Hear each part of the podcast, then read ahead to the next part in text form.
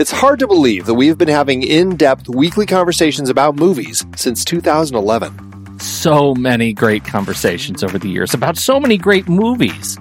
All that said, producing this show week after week requires a ton of work behind the scenes. Becoming a Next Reel member gives you access to all sorts of additional and exclusive content. Plus, you're helping us keep the lights on. Just head to thenextreel.com slash membership, where you can learn more about becoming a member, which costs a measly $5 a month, practically the same as one fancy coffee drink. And you get so much more. Every month, we record a bonus episode exclusively for members.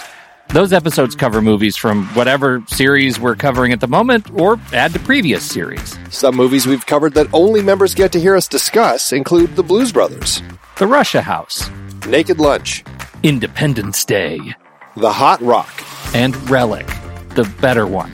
Plus, members get to vote on what we're going to discuss for those episodes. We also record additional pre and post show content in regular episodes that only members get to hear, like conversations about similarly themed movies. and answering listener questions from our live member chat. Speaking of our live member chat, we record almost all of our episodes in Discord where members can chat right along with us live. Members get access to other members only channels in our Discord community as well. On top of all that, members get all episodes a full week earlier than everyone else in a private Next Reel feed just for them that includes all the shows in the Next Reel family. The Next Reel, the film board. Movies we like, Sitting in the Dark, and more new projects on the way. To top it all off, members don't have to listen to ads. We've already eliminated those annoying, dynamically inserted ads that, let's face it, we all hate it. We are listening to you. We love podcasting for a living, and those ads help to pay the bills. Now, we're counting on you, dear listener. We promise we aren't going back to those terrible, dynamically inserted ads that don't relate to us at all. All we ask is that you consider supporting the Next Reel family of podcasts with a membership. Again, it's $5 per month or $55 per year. Just head to thenextreel.com slash membership. thenextreel.com slash membership. Get your access to early ad-free episodes with bonus content, member bonus episodes, and access to member channels and live streams in Discord by signing up today.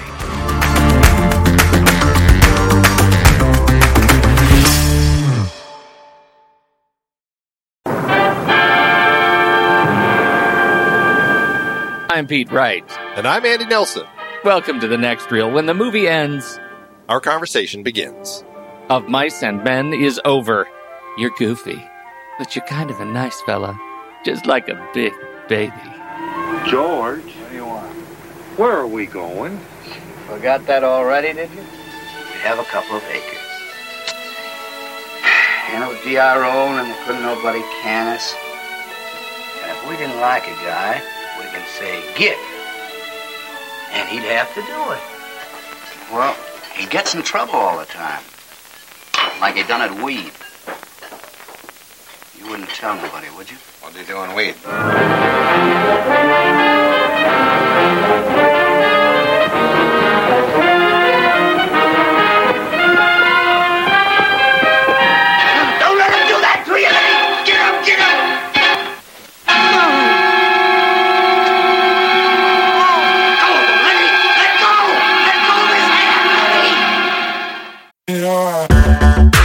Andy, can you believe we've almost hit 700 episodes of the next reel?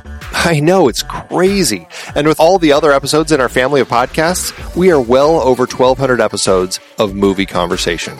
It's really pretty amazing that we've gotten to have these in depth movie chats every week for over a decade now. And we couldn't have done it without our loyal community of film fans.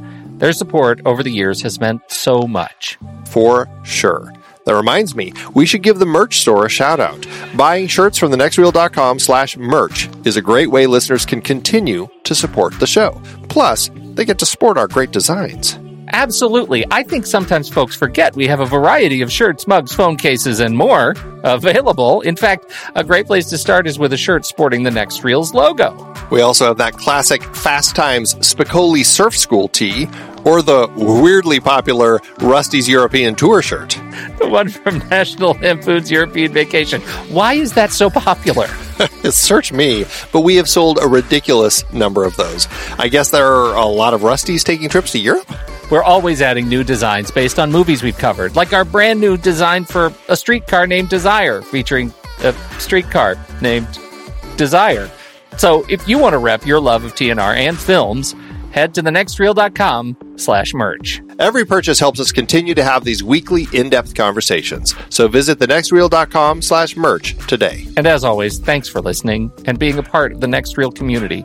We've got lots more great movie chats coming your way. Uh, here we are, Mice and Men, 1939. Andy, why are we continuing this series, 1939? What is going on in 1939 that makes us come here to talk about it? 1939, uh, you know, often called one of the the greatest year of uh, Hollywood as far as kind of the the golden age, the films they were cranking out, and you know, this is one of these films that is included in the lineup of the ten films nominated for Best Picture, and of course, that is the series we're doing, the 1940 Academy Awards nominees for Best Picture. Wrapping it up uh, with this and our film for next week. It's very exciting. It's very exciting because it allows us to talk about the films that Burgess Meredith was in before he played the Penguin. And um, I always celebrate that. Did you know he was in stuff before Rocky? Like crazy, just crazy. Burgess Meredith as a young man. Yeah, we've talked about him in in the uh, uh, Day of the Locust also. Yes, Day of the Locust. That's right. Um, so the this is the adaptation from the uh, Steinbeck story, uh, and I think we both did. You were you able to get through it?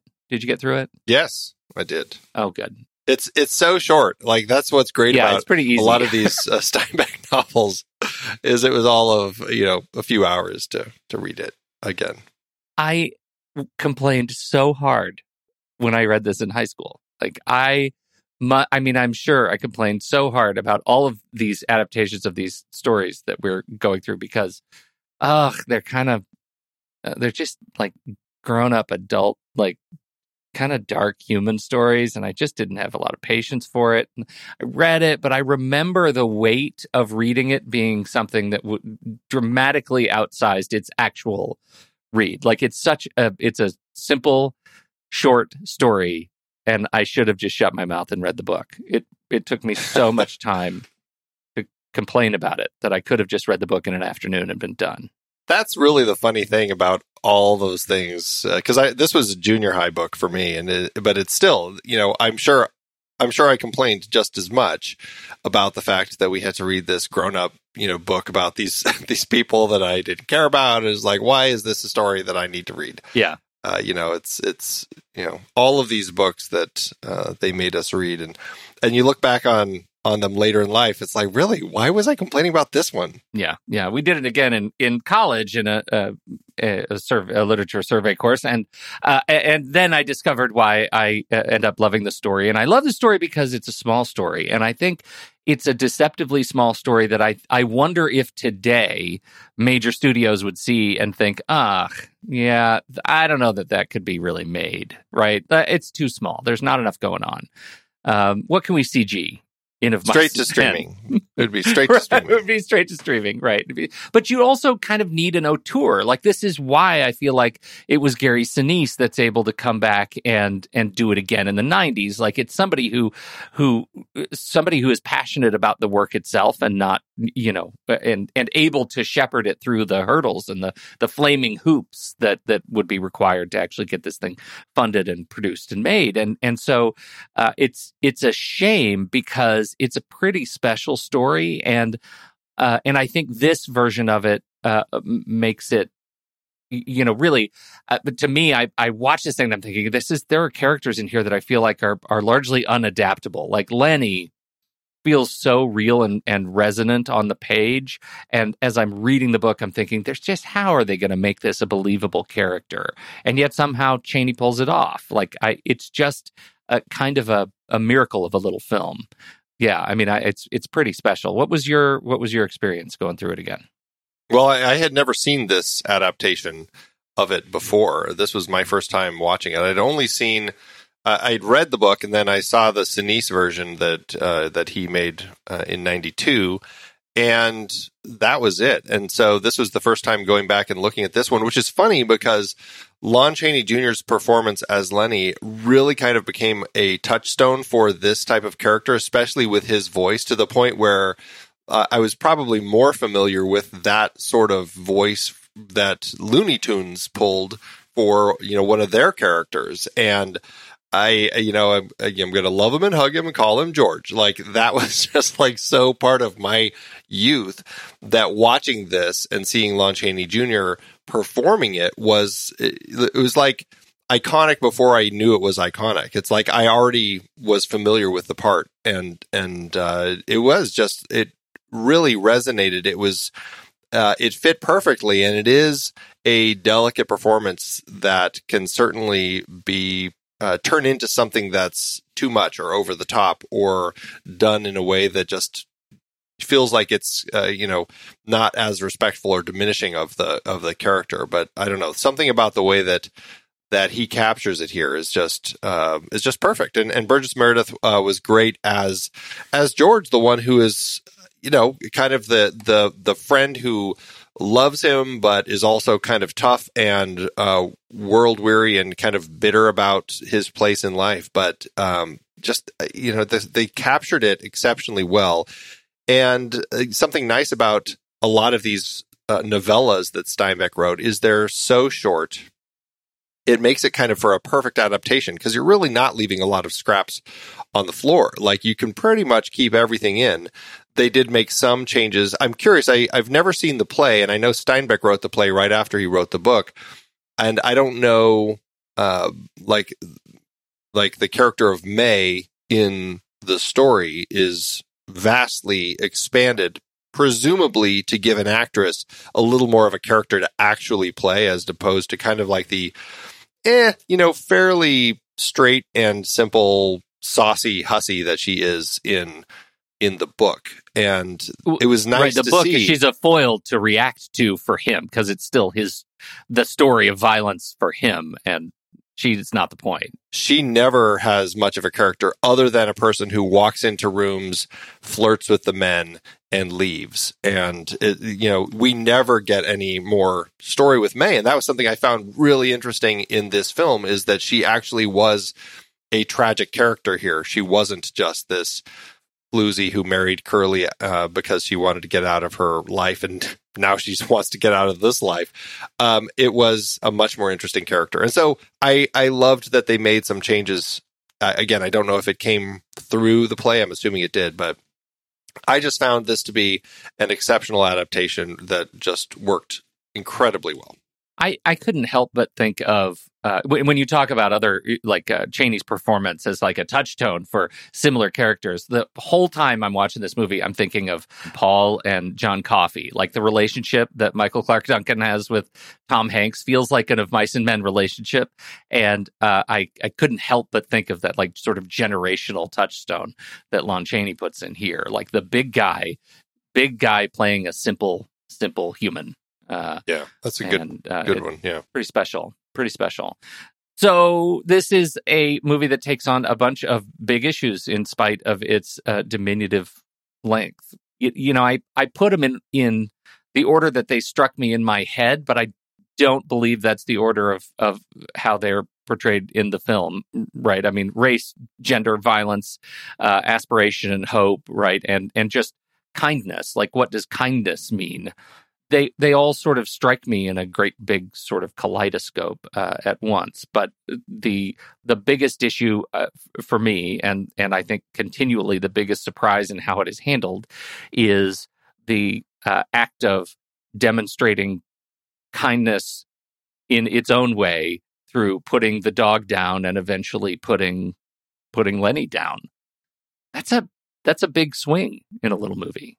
It's uh, incredibly um, challenging. And that's what i find so interesting about the way that steinbeck writes. It's like it's such a short story but he's capturing so much. And uh, you know on the surface it's a fairly simple story. We're following two uh, two guys who go from farm to farm. It's that period in the in the early part of last century where it's you're you're the farm workers and you just go work on this farm until the job's done. And then you go work on this farm till the job's done. And you make some money and then you spend it on uh, you going to the the whorehouse or the bar, and that's pretty much your life. And we're following a couple of them.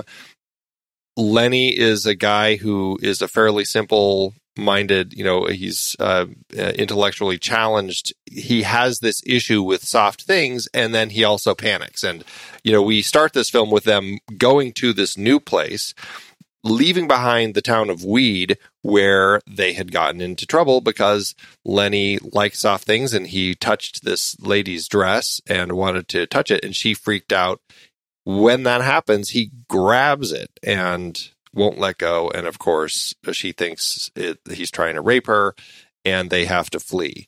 Uh, otherwise, you know, for fear of him getting lynched. And so he, we we meet these characters, and really, it's just like a couple days in the life. Really, is all we have with them as they kind of are trying to establish a successful life in this new place. And of course, it's just, you know, so many interesting characters. We've got Curley, who is the one who is the the owner's son who is dead set he's a little guy and so he's dead set on picking on big guys and so he's got something in for lennie you've got slim who is kind of like the quiet cowboy who uh, is the one that everybody looks up to. There's Candy, who's the old fella who lost his arm in an accident, has the old dog that that Carlson wants to put down. You've got Crooks, who is the African American uh, person who is working here that is separated and allows for some interesting moments about race relations and everything. And so we meet this world and we get a sense of the characters and who everybody is. And it's just, it's, they're all interesting. They all have stories that I feel could unfold outside of the scope of this film in interesting ways. And it's just how they interact and how all these different pieces come together that Steinbeck finds a way to capture in again such a short window of time. Not to mention the Americana feel of it all, and that's something that it definitely. I think drips from Steinbeck's stories, where it just feels like this is very much a story of the heart of the land of uh, America at a time when it was trying to grow and figure itself out. It's also an interesting story about about caretaking, and I I think you know in reading up on on the film and on the the characters. There are a number of places that have that that posit that Lennie's condition is certainly demonstrates characteristics of being on the autism spectrum or uh, you know having Sotos syndrome, this sort of overgrowth uh, early in in age and being able to to you know process slowly uh, is, is, kind of a characteristic of of Sotos syndrome. But but this whole idea of how those with any sort of spectrum disorder are cared for at this time.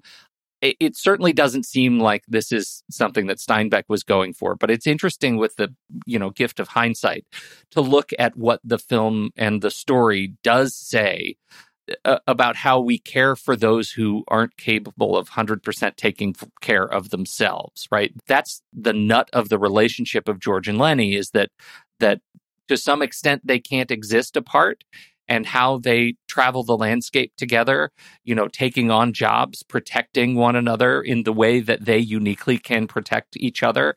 Um, you know, that, that just as George looks out for Lennie, Lennie absolutely looks out for George.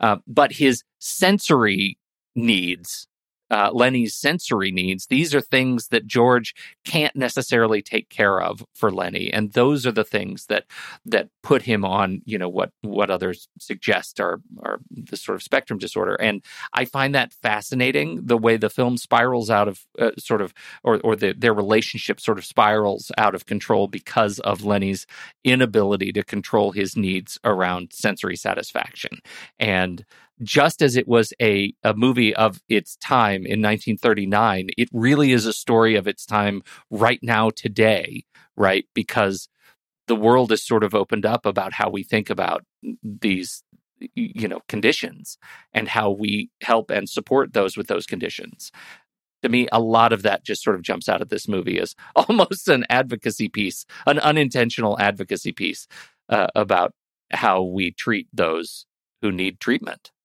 you get anything out of that? Oh, absolutely. And I think that there are interesting comparisons that we have when you see the way that uh, Candy reacts with his dog and how it's, I mean, it's this weird, it's a, it's a, I don't know. I can understand, I suppose, the mentality in that era And especially with farmhands and stuff, when there's an animal that's lame and their solution is to just shoot it and put it out of its misery. Like that kind of sometimes seems like the way out to just like deal with this sort of situation. Like if a horse is injured, well, we just got to shoot it because it's not going to be able to do much anymore. And, uh, you know, Carlson can't handle the smell of Candy's dog. And Candy has this old, old dog who used to be a great dog out there in the field and now is just old and it's an old dog and and the mentality it's it's a hard mentality. It was hard to read. It's hard to watch in the book in the book and the film when carlson's just like let me just take it out and shoot it. And like like it happens so fast too. It's like one scene where he has this decision just let me shoot your dog and Candy doesn't know how to react. And, you know, it's like he's trying to say no, but he doesn't know how. And he looks to Slim, who is just like the quiet guy who's just like, maybe it's for the best. And it's, and that's what we get. And so he lets Carlson take his dog out and shoot him. And okay, yes, the dog doesn't have to suffer anymore.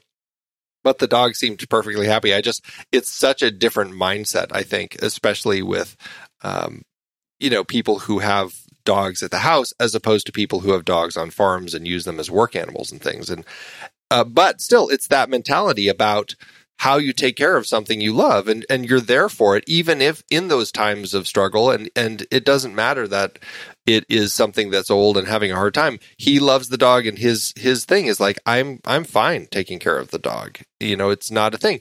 And it was an interesting and very effective mirror that we have that whole sequence. And this is something Steinbeck captures really well. And Milestone, uh, Lewis Milestone directed this, captures re- very well in the film, just the way that that whole sequence is played and how it ends up mirroring where we end up at the end of the film when uh, Lennie has accidentally killed Mae and George has to make the hard decision and uh, as to what he's going to do. And it's just interesting because you have so many moments throughout the film of seeing George doing everything he can to help Lennie. You know, they're all he's always on his side, even when he seems gruff and like I'm so tired of having to hang out with you, and I could make I could do so much more if I didn't have you saddle saddling me and all of this sort of stuff. But he still is always there and always will be. It's just this final moment that you know he realizes because you know he even pleads to Slim can't can't they just catch him and just lock him up and stuff? And and Slim tells him, you know, that's not going to be good for him. They're just going to lock him away, and he's never going to get out, and it's going to be a misery for him. And it's just it's I don't know it's it's like a simple mindset that all of this is approached with, but it's very effective in the way it's portrayed and very um, I don't know very honest. I want to go back to the dog a, a, bit, just a bit, because I, I my sense was Steinbeck played much harder than the film did. Uh, in in Steinbeck's the way the voices that I put in my head as I'm reading the book were, I, I think, driven by his language, much more sort of virulent, much more sort of antagonistic against the dog, and and you know hateful uh, against you know uh, Candy for keeping the dog, and so the act of taking the dog out felt like an act of, of violence. And the movie, I felt like played it softer, like he was doing him a favor, like they were trying to, to really communicate. I think that parallelism that we get at the end of the movie when George comes to terms with the fact that he's doing Lennie a favor by saving him from a much darker, more painful future.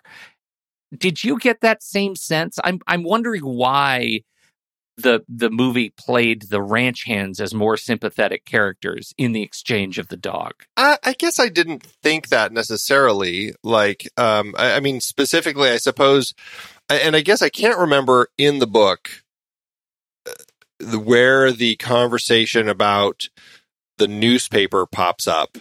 Uh, you know, we have the one ranch hand whose name I'm forgetting, who interrupts this Carlson's pushing at Candy to let him take his dog out and shoot him.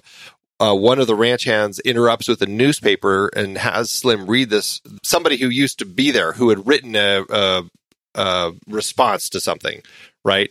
Uh, like saying, "Hey, you know, I just wanted to say I, I love you know your book, or whatever it is." It's in the it's in the paper, and they recognize he recognizes the name as somebody who used to be here, and he's trying to create this distraction, right? I can't remember in the book if that is just a scene that happens in the bunkhouse, but I feel like it's separated from the moment with the dog. Is that correct? Do you remember? Yeah, I believe that's so. Yes. I found that to be actually interesting and and probably to your point, they seemed in the film to be trying to craft a way to pull Carlson away from his zoning in on getting rid of this dog at this particular point in time, which of course he doesn't. And to that point, it would play into a moment where it does try to make the ranch hands a little more sympathetic, like they're actually trying to get him to change his uh, you know focus so that he doesn't keep going down this road, which still doesn't work, but still. The biggest thing in in both cases, I think, is that Slim ends up going along with it. And, and when Candy looks to Slim for his support, Slim's response is kind of like he probably would be better off. That was still as impactful as it was in the book and, and hard because Slim just has that kind of the way of seeing the world in, in that way. He doesn't want to say anything, but he knows that that's the only only real thing he can say at that particular point in time. Well, and Slim's such a bridge character. Like he's kind of our guy, right? Like he's okay as a ranch hand. Yeah, he's a great guy. He's the one that everybody looks up to. Like Candy wouldn't do any of this if Slim didn't say that. Like Candy would have fought probably, but Candy looks to Slim for guidance and Slim says he'd probably be better off. Yeah, right.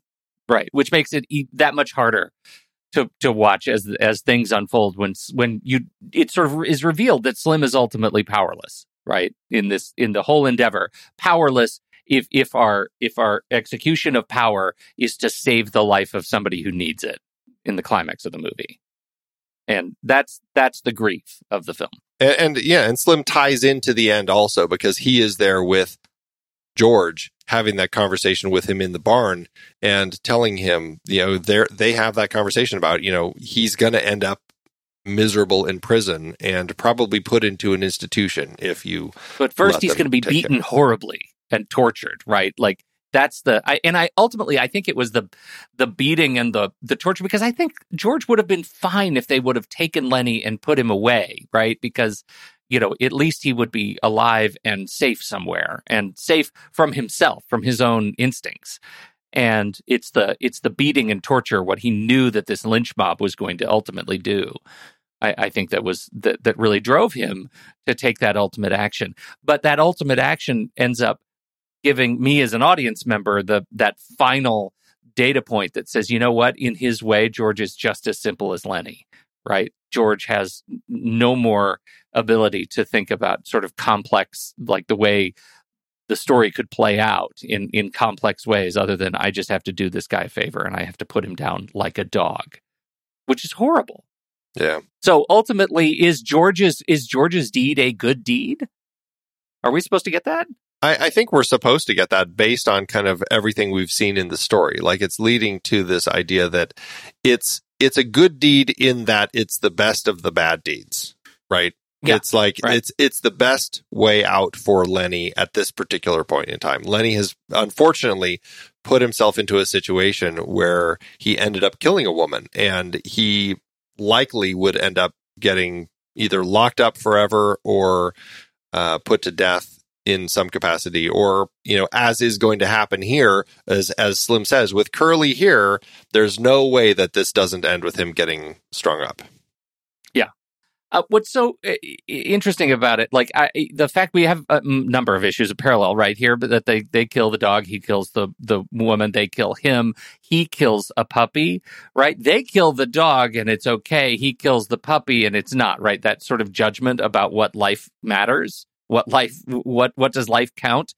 Uh, somehow, young and beautiful life counts a lot more than old or simple life and that is a, a judgment I think that the film is forcing us to to examine. It's a bit of a painful one, right? Yeah. It's right there with Candy too. Yeah. Right, right, right. And and so his entire exploration of, you know, his relationship with the puppy and then with her and the, the the, you know, her hair and the fact that his actions just the the nature of his size leads to unintended violence uh, is is a tough force to reckon with, and yet still makes him a sympathetic character. He's an incredibly sympathetic character because of just the way that he sees the world and everything. And and we have learned enough to not be on the side of of the Curleys and the rest of the people.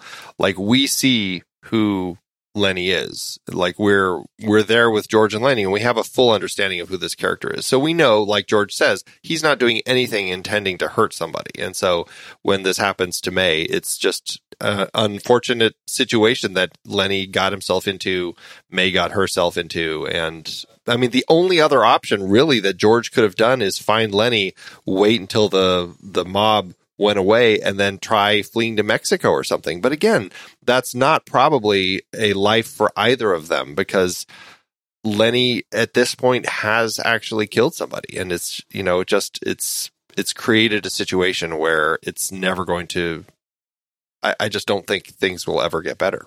What's your take on this movie related to race? I think it's an interesting one. The movie is regularly in the top 100 list of banned books uh, largely because of racial slurs used throughout, and then the profanity and vulgarity and all those sorts of things. But that it has a we have a very interesting sort of uh, uh, character exploration in terms of these relationships in uh, the, in amongst the ranch hands around race. Do you get anything out of this? Oh uh, yeah, very much so. It's interesting because yeah, the book definitely has language in it that is a little more harder to read as far as the way that they um, the words they use and stuff, and it's you know that's kind of tough interestingly, I just I, I saw this um, this quote from Variety in the review. Under skillful directorial guidance of Lewis Milestone, the picture retains all of the forceful and poignant drama of John Steinbeck's original play and novel in presenting the strange palship and eventual tragedy of the two California ranch itinerants. In transferring the story to the screen, the scripter Eugene Solow eliminated the strong language and forthright profanity. Despite this requirement for the Hays Whitewash Squad, Solow and Milestone retain all the virility of the piece in its original form. I think that's what um, I found so interesting is like it was in the book, and it sounds like in the process of adapting this for the screen, largely because of the the production code, they ended up crafting a story that actually, to my eyes, actually felt like it handled race. It it had a reaction to the relationship of race at this point in time better than something like Gone with the Wind. Like I actually felt like in their one scene that we have with Crooks where they're in Crooks's room and it's Lennie and it's Candy and then George comes in and then Mae eventually comes in. It's actually we're getting a better sense of how Crooks is has to live because of everything going on in this world. And it just it felt like it was a, a more positive understanding of race at this time that was able to take all of the the language out that uh, and I mean in the book I mean you even have Mae saying something to him. I can't remember what it is that like puts him in his place. And it's like whoa okay. Like it just it felt like they handled it better. And I was actually kind of pleasantly surprised to see them handling race in a way like this yeah, I was too, and I, I, you know, from my position, it's it's hard to make a. I don't want to make a an assessment that this is, you know, somehow uh, diluted the the actual intent of of Steinbeck's original. That in in a way, like when I say, yeah, it was it was great. I really enjoyed the sequence. It I felt like it got to the point without you know quite so much of the hate. When the hate was the point in Steinbeck's words, like that was the that was the intent. Like you don't write that without wanting to write that to tell the the story that needs to be told. And in such a short book, that hate is peak, right? That hate is it makes a point very very quickly. And and so I you know I look at the the movie and I feel like for the sake of the movie, like right, this is the the the Ebert. Does the movie succeed at doing what it intends to do, apart from the adaptation from which it comes? Yes, it does. I think it absolutely. My take on it is that that sequence of having a much more sort of convivial relationship in the in the bunk between these characters and demonstrating the way the rest of the ranch hands, you know, see that relationship, I think works fine. But does it over sanitize the point Steinbeck was trying to make? That's the that's the part that I that I wonder. And of course, this is not a, that is not a movie that could be made at this time. Like I absolutely acknowledge that. But does it do a disservice to to Steinbeck's intent? You know, I don't think so because it's still there. You know, I mean, I it, it, the the downside to it is that the character of Crooks is diminished to a certain extent. Like we just don't have as Yeah. much of him. I mean, he wasn't in the book a lot anyway. Not a lot. It was more in reference when they would call him the N word, things like that. That uh, we're getting a sense of, oh, and he's here too. Uh, there is a little bit more, and it's a little more pointed, but it's still here. And I think the way that they captured it allows us to still understand that perspective. And so I don't know. I think that it's a fine dance, and I understand them kind of dealing with the with the production code and everything to simplify it and to, to kind of thin it out a little bit. But I still think they're capturing it here. Yeah, I think that's it. And and you know, at at its most interesting to me is the fact that we have this character in the movie that is portrayed. We already know as audience members this is how race is portrayed in film, and yet the lynch mob goes after the big simple white guy, right? Like that's the interesting twist at the end of this movie that that we know we've seen the movies before, we know the stories, and especially at this point in history, it's still very, very real that hate and uh, that racial hate. And this movie is about how we look at other difference, right? And and we revile other difference, uh, you know, in effectively the same way we revile the difference of skin color, and that makes this a uh, a, a, a grim sort of mirror to stare into. Yeah. in terms of our recent past. And to that end, it does make me wonder if if this were to be adapted now, how that element of the story would change. Like would they build it up more than the book had, you know? Yeah, I think they would have to. I think they would have to, but I don't. I, I don't know. I don't know. Yeah. it's interesting. Yeah. What else you got? Well, you know, we talked a little bit about about Mae at the beginning as far as kind of the treatment of of her character and the kind of the change that they made in her character, which was pretty interesting in here, you know, giving her a little more and making her this tragic character. But it really also speaks to the world of women at this particular point in time. And uh, what I found so much more interesting than Mae in the book, who is really just there to essentially end up being this this foil character who comes in and is always like peaking all of the the hormones of all the men at the camp while also pissing them off for doing so because they just know Curley's going to come around looking for her. And I mean it it's a it's it plays well especially for Curley's character but in the in the book there's she's not much and Betty Field, you know, plays this role and brings this sense of just wonderful tragedy to it that I found so uh, so touching, and it just it it worked really well for me. I just enjoyed the way that that she played it, and um, you know, it is heartbreaking. You know, the one scene that I that stood out to me that was, I mean, completely not in the book, but it was when it was a dinner scene of her and Curley and Curley's dad, the boss, as they were kind of eating.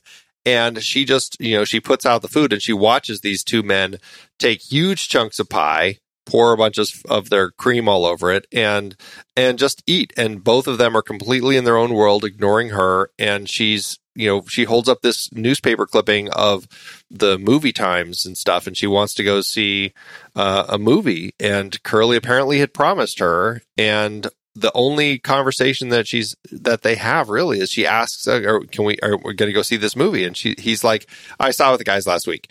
And that was pretty much it. Is he's so dismissive and horrible to her, and she's trapped. She is absolutely trapped in this place, and she can't get out.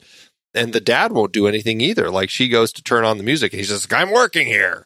And so she's she's married into this world where she's not allowed to do anything, and so she's just trying to find people to talk to and everything, and no one will communicate with her because because she is this beautiful woman, and Curley nobody trusts. They know that if you get on the wrong side of Curley, that you can be in trouble because he's the boss's son, and it was such an interesting exploration of this character and I'm so glad they gave her more to work with here because it made for an interesting character. And when she finally has that conversation with Lennie it actually has a little more weight because she's finding someone to actually have a conversation with as opposed to in the book, it just feels like, oh, she's just being her flirty self, and here she is, kind of, uh, you know, talking to Curley. But it actually felt like she was reaching out to find something with somebody who would actually like have this conversation with with her. I really like that.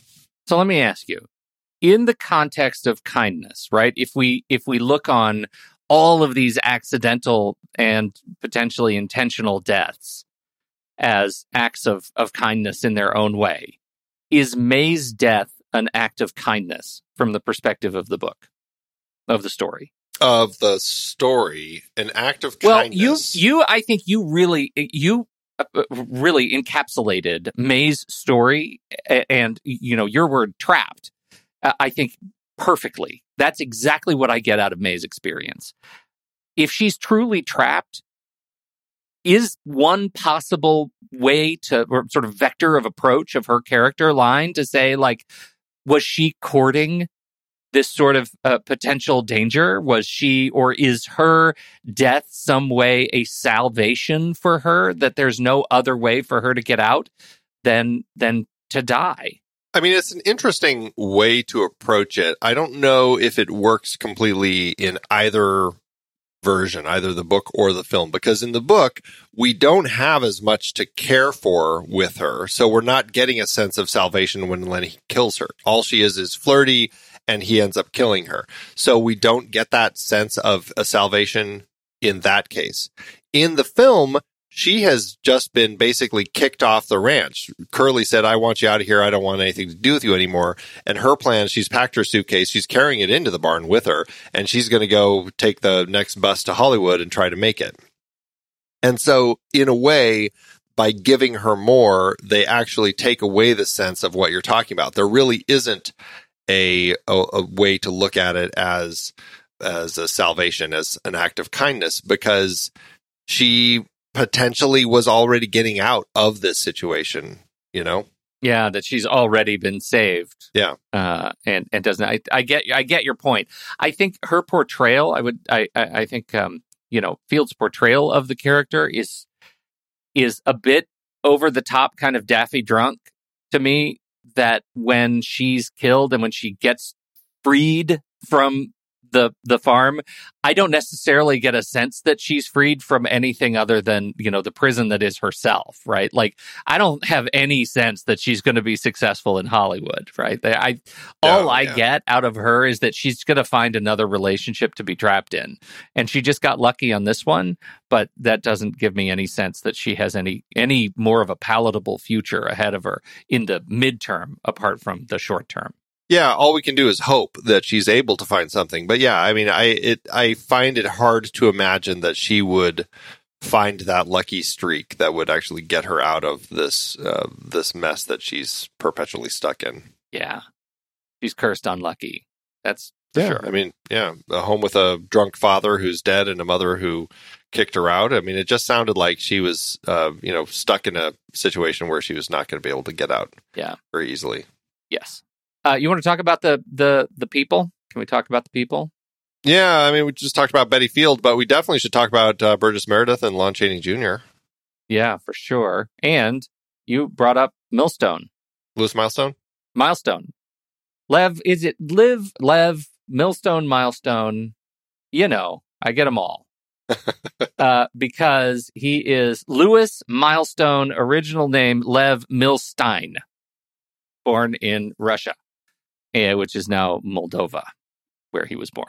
Fascinating director. Uh, so, yeah, a, a number of uh, adaptations All Quiet on the Western Front, Walk in the Sun, Mutiny on the Bounty, uh, and more, more, more. Uh, he served in World War One. He was served on the training films for the U.S. Army, so he's uh, he had his cut his teeth in film as a propagandist.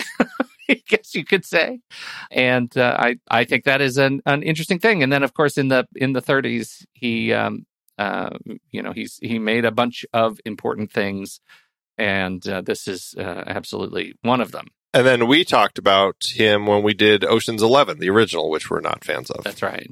We are not fans of that. No, that's no. true. Yeah. Uh, are you fans of anything else that he has done? Are you a are you a big Millstone head?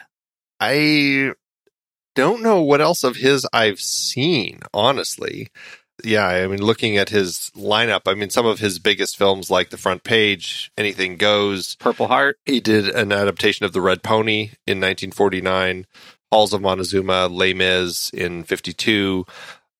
I just, you know, I haven't seen, I haven't seen many of his films, unfortunately. Yeah, I think, uh, but I do think he's worth. Uh, he might be worth looking at. He's done a lot of stuff and a number of these big adaptations, and uh, it, feels like he could make an interesting little series of some some fascinating films of the of the time.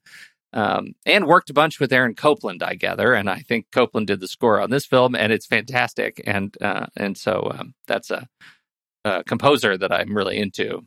Yeah. yeah. there's something about Aaron Copland's uh, film scores that always, I don't know, in my head just seem connected to uh, Steinbeck. Like both of them have yeah. such a sense of Americana. Uh, I mean, and maybe, I mean, he did the Red Pony uh, adaptation with Milestone uh, in 49. So I don't know. It's just like something about his his music just feels like it fits. Like you could just put on Aaron Copland music and listen to it while you're reading Steinbeck's books. Oh, for sure, for sure.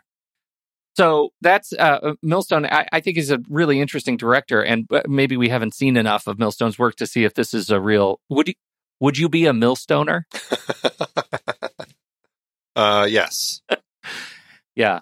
Um, and so you know, I, to see if he has a particular stamp, but uh, I am curious. I'm I'm rendered curious uh, after this movie, and then of course Burgess Meredith. You already brought up Burgess Meredith, the Burge as we were going through things that uh, you know we had remembered Burgess Meredith from, the one thing that stuck into my head, uh, funny enough, was uh, Clash of the Titans, 1981, baby. Yeah, Absolutely. very. Uh, that may have been where I first saw him as a kid, and just I, you know, always kind of picture that movie uh, because of that. And I forgot that uh, we also talked about him when we talked about Foul Play. That's That's right. We did. In our Colin Higgins series. So there's, I don't know, something about Burgess Meredith, um, generally works. There are a few times in this where, uh, but I, I don't think it's him. I think it's just the character. Like there are times when I question the way that George reacts to people sometimes. Like he is so hot headed and quick to, to get his ire up when people say things, but I don't necessarily think that's Burgess Meredith. I just think that's how Steinbeck and uh, then the screenwriter end up writing this character, and I think Burgess captures it um, very well because you know he's this person who's just like living this itinerant life who wants something more but has never been able to get out of it, and I just I feel like that comes through quite well the way that he portrays the, the character here. And and so much of this movie, and so much of this of the story is made of the relationship between these two guys and their physicality. And and I mean, you already brought it up earlier, like the whole you know conceit of the great big simple guy and the little whip smart guy, and we have it in any number of cartoon relationships that come after. And I brought up the Green Mile, like it's just this is a it, it has become a trope, uh, and yet he really does do service to the little guy who's whip smart, right? Like his, I, I never once doubted what he brought to their pairing because it wasn't, it was never a joke, right? It was absolutely his, his size, his physicality was never rendered a joke. He was never too easily picked up and moved physically. Like he was a strong presence. And that is all credit to Burgess Meredith just being incredibly talented and charismatic on screen. Like there's a reason he had a 70 year career. Like he's just fantastic and uh, supremely talented at making the camera look at him and buy it. And um, and and that's why we watch him in 1939 here and in Rocky, right? That's why we watch these movies. I have not seen enough of Burgess Meredith's movies for sure, but every time I, I watch these, especially when we go back in time like this, I'm I'm really transfixed by this guy. The last thing that he did in his career was the um well, it was the sequel, Grumpier Old Men, but the fact that he played their grandpa, like I, I think it was yeah. Jack Lemmon's dad in that, like he was so funny as like the grumpy grandpa. Like he was just great. So I loved him in, yeah. in those movies too. So yeah, I mean, just he's just has such a huge career, and he's just always great to watch. I, I loved him. Uh, I loved him in this film. Yeah, for sure. It, you know, we we talked about uh, Betty Field a little bit. Nice that she has more to do. Was it interesting to you that she got billed as second credit over Lon Chaney Jr.? I I wonder should it have been interesting to me I, in terms of where they are where they were in their respective careers. This was her second film, and she did both of them in 1939. Wow. And he had already been very busy. Yeah. And so it's interesting to me that, again, maybe they were just trying to, you know, make it more appealing because it is a very male film. Like, this is a very male story about these farm workers, life on the farm as they're all working the fields and doing all this sort of stuff. And she is just the one woman character who really is kind of like coming through here. But it does make me wonder if by giving her second uh, second bill, they were trying to give this sense of a story that uh, women could go see too. It wasn't just for men. Well, I don't know if the movie succeeds entirely on that front. no, but once they're in their seat, they're in the seat. You know, it's, Yeah, right. uh, it's just one of those things, though. Like it just struck me funny that as I was watching them, like, wow, Burgess Meredith, Betty Field, and then Lon Chaney Jr. Yeah, right. Um, what do you know Lon Chaney Jr. best for? In his 196 credits. Yeah, it's all the Wolfman. It's all the Wolfman. It's all the Wolfman, and uh, he was he was always the Wolfman, and he was the Wolfman e- even in Dracula and Frankenstein movies. Uh, he ends up in uh, as the Wolfman. So uh, he's I I like the Wolfman. I like Lon Chaney Jr. I think he's great. And, and it was fun to see him actually act. That is what I, I get out of this. You know, it's one of the things in this movie that I think really put him in a different place, which was the fact that you can put him without a lot of makeup and you can actually see that there's a performer under there. Um, and that there's a guy who can be more than a cowboy. There's a guy who can who can actually demonstrate some depth, and because that's what he was doing. He was doing a lot of westerns, and then Wolfman came along. So and which he kind of did through his career horror films or monster films and westerns like that seemed to largely be his bread and butter is, is those sorts of films so getting a role like this uh, to come along i think was uh, just i mean very exciting for him because it gave him a real interesting character to play for sure. Anybody else hot on your list? Uh, no, I think that you know the rest of the cast all are great. We've talked about John Steinbeck a bit, but I mean, yeah, this is uh, up there with the John Steinbeck adaptations. Just definitely one worth checking out. Uh, the only other notes I had was it was interesting because it's it maybe it's how the book opens. I really can't remember if it talks about the um, this Scottish poem by Robert Burns that where the the the title of Mice and Men comes from, but it's from a poem by Robert Burns that he wrote called uh, "To a Mouse" or "Turning Her Up in Her Nest with the Plow" that he wrote in 1785. Could you do a dramatic reading? Please do a dramatic. And now a dramatic. a Everybody long- turn down the lights. Turn down the lights. close all the doors and windows. Andy's going to do a reading in Gaelic. I absolutely am not going to do any of that, and I'm not going to read it because it's actually fairly long. Um, but I will just, uh, you know, say this: this is the English translation. But mouse, you are not alone. In proving foresight may be vain. The best laid schemes of mice and men go oft awry, and leave us nothing but grief and pain for promised joy. Which I think, you know, I I never. I don't think I re- realized that it was from this poem, but I, I think it speaks so well to kind of this sense of what I mean, because we have the plans that they are trying to do, right? That's this whole story is like Lennie and George have this plan to to get this place that they're saving up their money for. Candy goes in on it with them, and they're going to do it, and they're going to live off the fat of the land, and and of course they go awry because Lennie just gets himself into that situation. Unfortunately, it's just I I think that it uh, it plays really well for the story, and it works well as the title. Yeah, for sure. Let's see. Do we have anything else on the hot list? I don't have anything else on the hot list. Yeah, I guess that's it then. So uh, we will be right back, but first, our credits.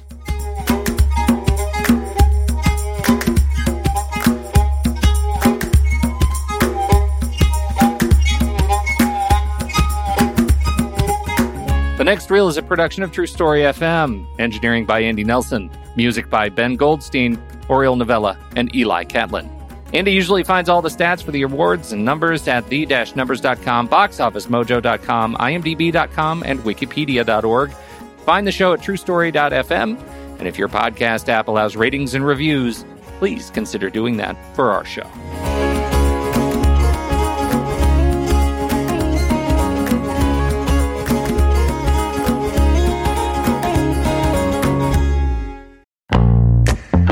It is hard to believe we've been having in depth weekly conversations about movies since 2011. You're telling me producing this show week after week is so much fun, but it does require a lot of work behind the scenes.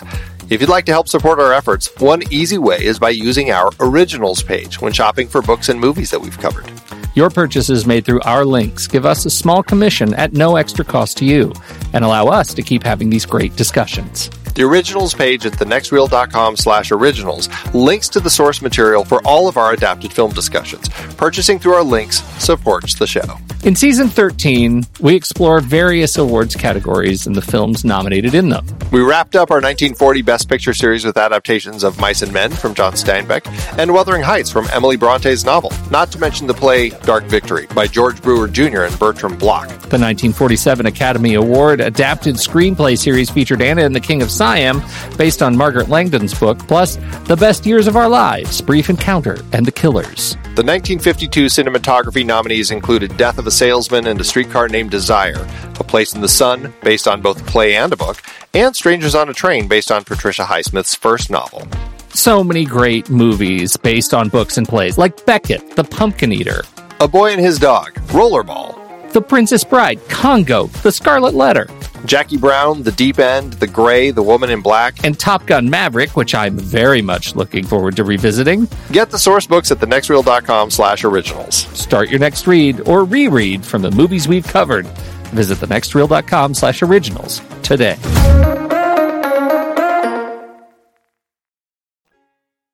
Uh, okay, Andy, sequels and remakes.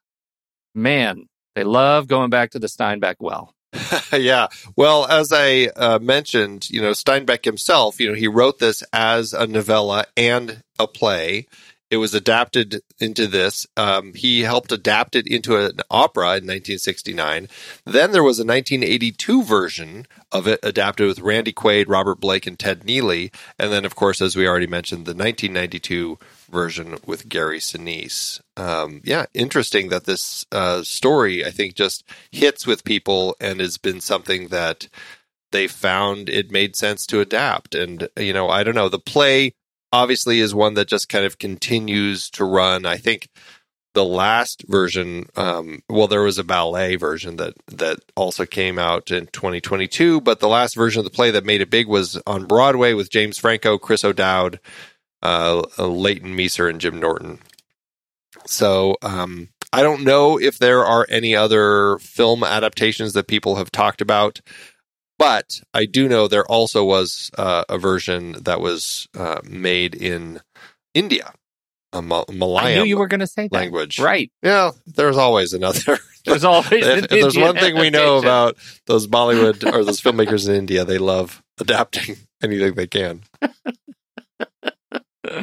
Uh, okay, well, we got to talk about the award. Even though we're not going to talk, we're nearing the end of this particular first uh, first nugget of awards. So we're not going to talk about the whole thing, but we do need to talk about how this movie did at the awards season.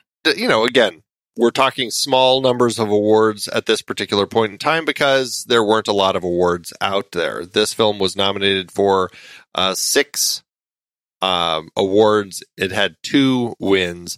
At the Oscars, it was nominated for four uh, Best Picture, but lost to Gone with the Wind. Best Sound Recording, but lost to the film When Tomorrow Comes. Best Music Original Score, lost to The Wizard of Oz. And Best Music Scoring, lost to Stagecoach.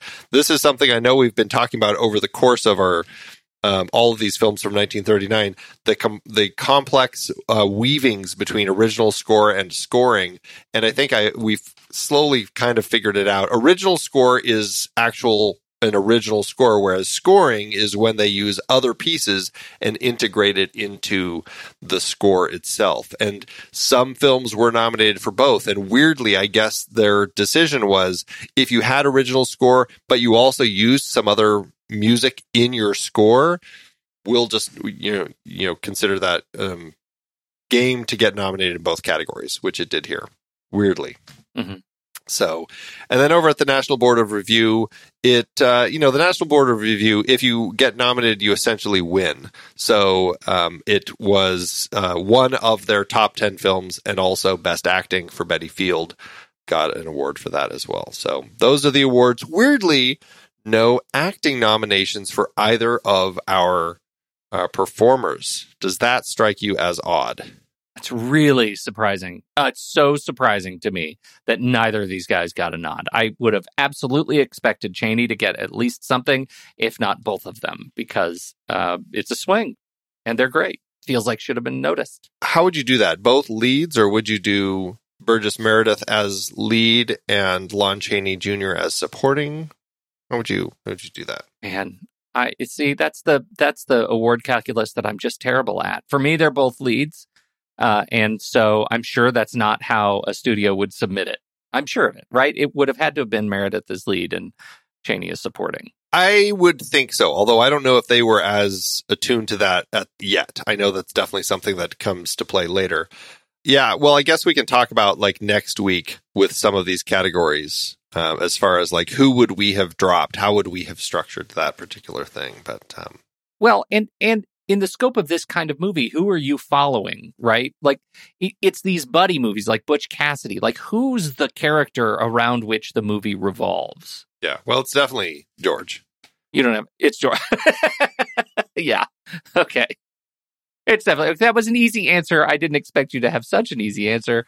There was, it was like right off the dome. Well, I never would have put Lennie in Best Actor and George in Supporting Actor. Like the only options were either George as actor and Lennie as actor, or George as actor and Lennie as supporting. George as actor, Lennie as supporting. Yeah, that makes sense. All right. Well, that's fair. Nice math. All right. I this is the part I've been looking forward to the most is your rigorous and detailed research into the box office. I know you have uncovered all of the rocks and uh, you have found some incredible detail on how this movie was funded. Please share.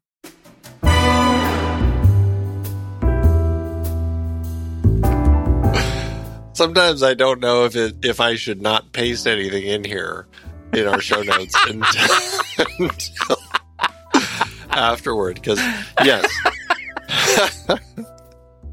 this film was incredibly frustrating. Like last week's film, there's just nothing in here. Uh, this is one of those spots where there's nothing out there at all. Um, what I found was this film opened December 30th, 1939. Other than that, I couldn't find a damn thing. It's very frustrating. Oh. And if you can't, Andy, who can? It must not exist. That's what I'm saying. Uh, tragedy. The tragedy of it all. The tragedy indeed. I, I am uh, so glad we talked about this movie, and um, uh, I, I, I think it's fantastic and, and was a great watch. It was fun to go back in time on this one.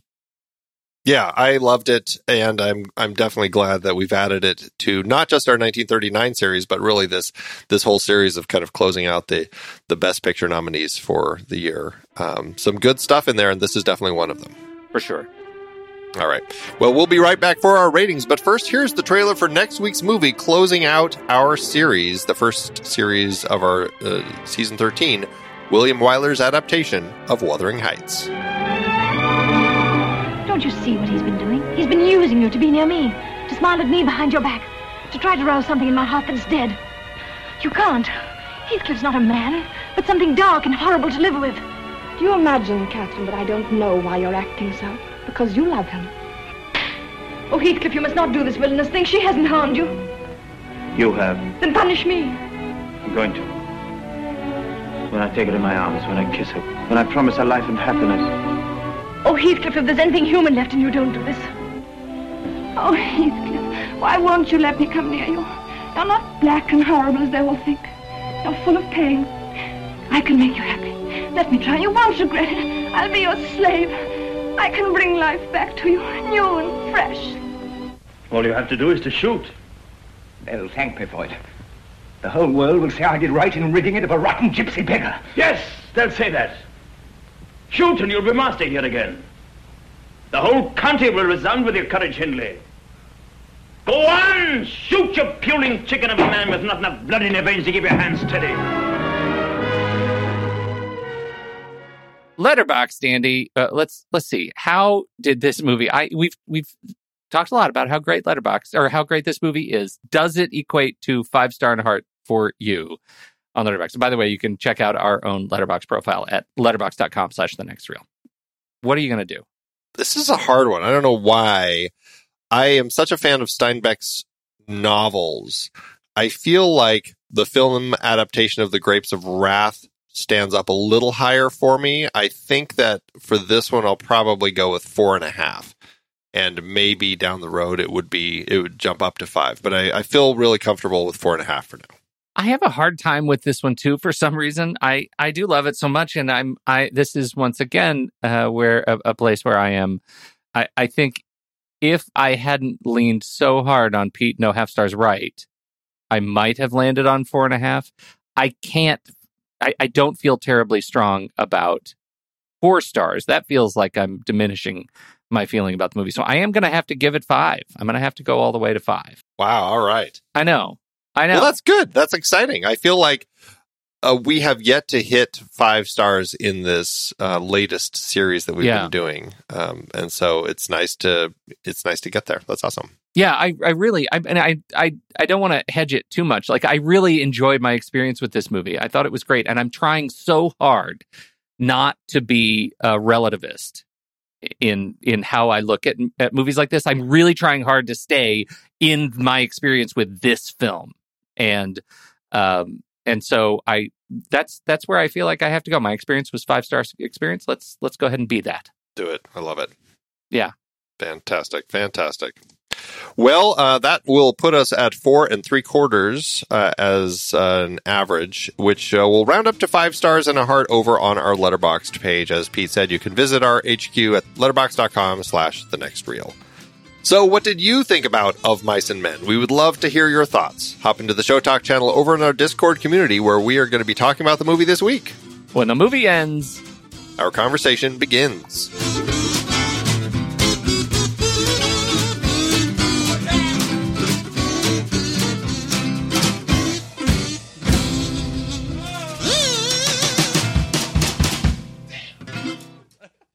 Letterboxd giveth Andrew. As Letterboxd always doeth. Okay, I have one that's one that's a joke. And it's by it's a three and a half star by Russman who says, and I think I have to sing it.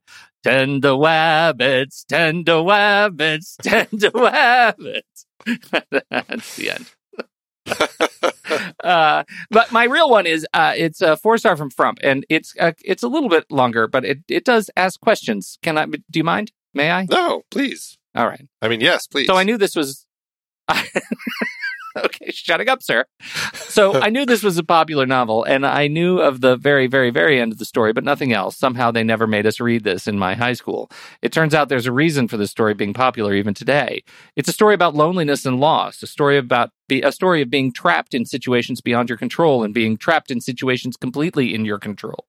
Desperation in life leads to decisions you regret. You'll always wonder if you could have done different, and it's the same everywhere. The film is incredibly acted, and there's an oppressive atmosphere throughout the whole thing. The ending is telegraphed pretty clearly. It's like a train accident or drum solo. You know it's coming, but there's nothing you can do to stop it. It becomes obvious when they put the old dog down, and it becomes obvious what that means. It becomes dread as you wait for the final blow to come. It's been 82 years, and that final scene still has massive impact. It's a great classic for a reason. Is there a religious allegory to this? The farm with the rabbits has almost a folk heaven feeling to it, and George's last name being Milton made some gears turn in my brain. Is it the sense of hope in a hopeless time? Yeah, I kind of like that. yeah. I kind of like that. That gives you a lot to think about. Yeah, I can totally see that too. I also like that uh, Frump has made the oncoming onslaught of a drum solo so dramatic and imperative. oh God! There's wait, the drum solo's coming. There's nothing we can do. anyway, what do you got? I have a two star. I went low. Uh, this is JD Sarmiento who has this to say. The original Old Yeller. Just look at the flowers. Humans suck, but so does this movie, kinda. Oh no, Oh, that's not so good. Uh, all right. Well, thanks, Letterboxd. I've been podcasting since 2006. In that time, I've tried countless hosting platforms, but in August 2022, we switched to Transistor to power all of our shows here at True Story FM, and it's been a game changer. I love the Transistor allows unlimited podcasts and storage without extra charges. We can publish so much content, and we do. If you want to start up a podcast, do yourself a favor and host your show on Transistor. With their one click publishing, you can get your new show onto all the major podcast directories effortlessly. And their website builder lets you quickly build custom sites for each show. The detailed analytics are invaluable too. You can access all kinds of listener data anytime. Oh, and the versatile players allow you to embed episodes anywhere to reach new listeners. Plus, the team behind Transistor is super responsive and keeps making the platform even better. After using countless hosting services over 15 plus years, Transistor has been hands down the best podcast partner for us. If you want a hosting platform to take all the worry out of getting your podcast out into the world, go to thenextreel.com slash transistor and check it out. Support our show and support your own show by going to thenextreel.com slash transistor. Start growing your podcast today.